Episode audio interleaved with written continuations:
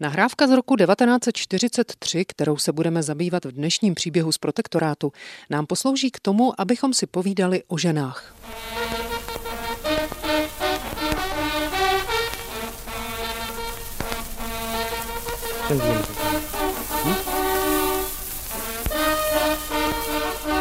Heute hat die Jugend Böhmens und Mährens ihren großen Tag. 200 Gruppenwimpel des BDM und des JM sollen heute durch die Reichsreferentin des Bundesdeutschen Jak říká německý reportér, dnes je velký den mládeže protektorátu Čechy a Morava. Jednotlivé skupiny Svazu německých dívek se v Brně setkávají s řížskou referentkou Jutou Rüdigerovou.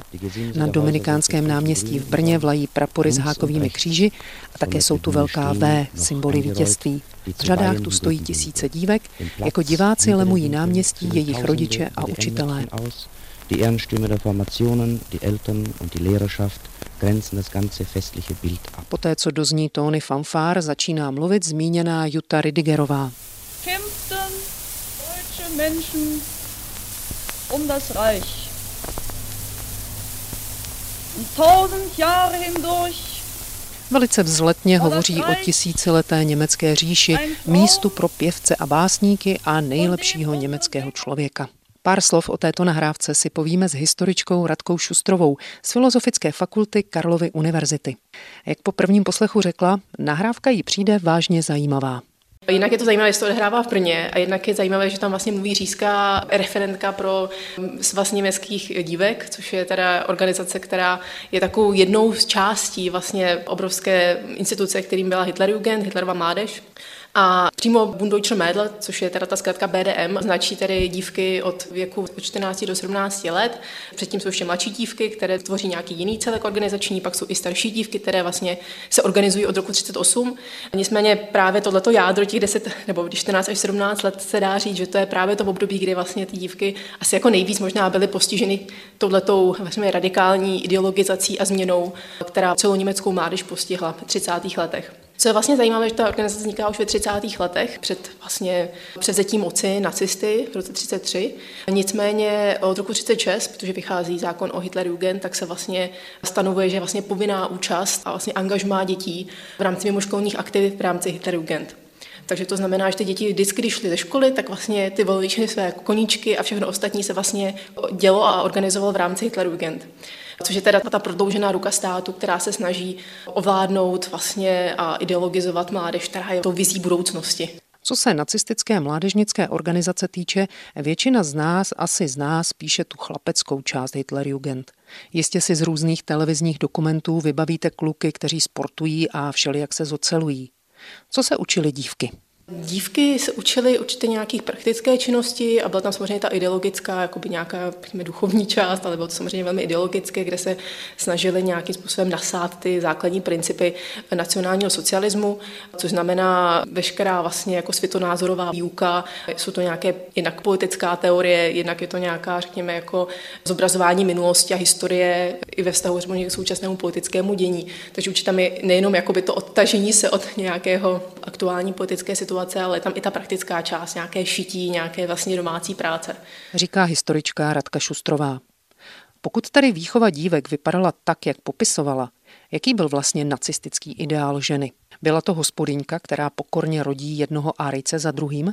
Je to samozřejmě velký důraz na to, že ty ženy se mají vrátit do domácností a, a stát se takovými těmi vzornými matkami, ale zase bych to úplně jako nezredukovala na to, že to jsou ty ženy, které rodí a které si hodně představíme v tom kontextu toho Lebensbornu, kde se opravdu rodí terasově krásní, hodnotní jedinci.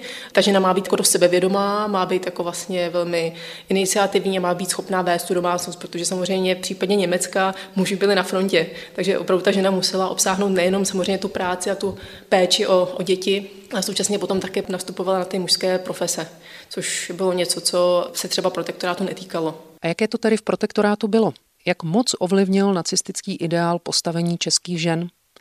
První republika dala ženám volební právo a do jisté míry podporovala emancipaci.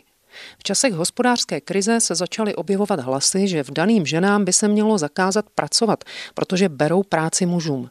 Druhá republika tyto hlasy do jisté míry vyslyšela, protože i ona měla kvůli odtrženému pohraničí problém s nezaměstnaností. Tehdy vstoupil v platnost zákon, který zakazoval v daným ženám pracovat ve státní správě.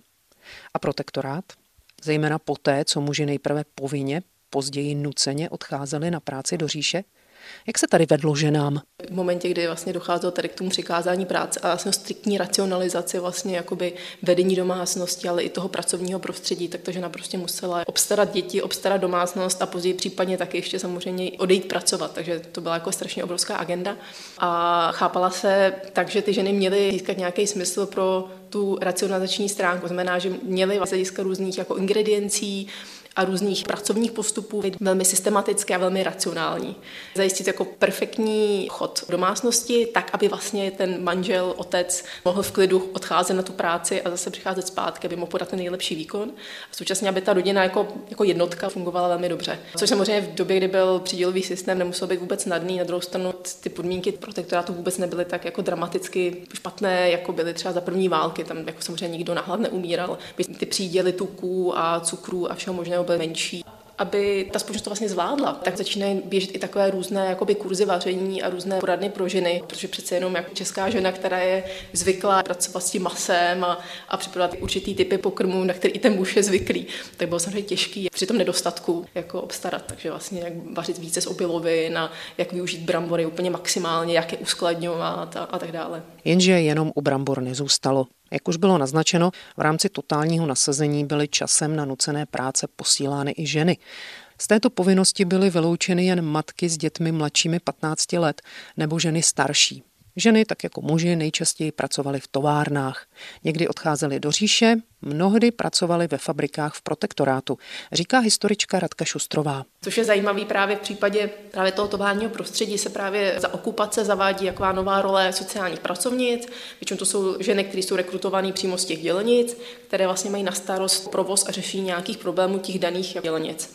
Současně v té stejné době, tedy zase za okupace, vzniká poprvé vůbec zvláštní oddělení žen při Národní odborové ústředí zaměstnanecké, takže to je poprvé ty ženy tam vlastně získávají nějaké své vlastní zastoupení. Je to vlastní organizace, vlastní skupina pracovní, která vlastně opravdu dělá to, že objíždí třeba ty ženské fabriky a zjišťuje, jaké jsou sociální nedostatky. Oni samozřejmě zjišťují, že ty nedostatky jsou obrovský, že, jo? že ty ženy v tom hrajou docela jako zajímavou roli, že rozhodně to není jenom žena v domácnosti, ale má to tyhle ty jakoby aspekty ještě vlastně dohlížet na co ta žena je schopná nejen dohlédnout, ale vlastně co je schopná zvládnout a jinak a efektivněji než ten muž. Možná si z našeho seriálu pamatujete díl, který byl věnován jediné protektorátní politické organizaci Národnímu souručenství.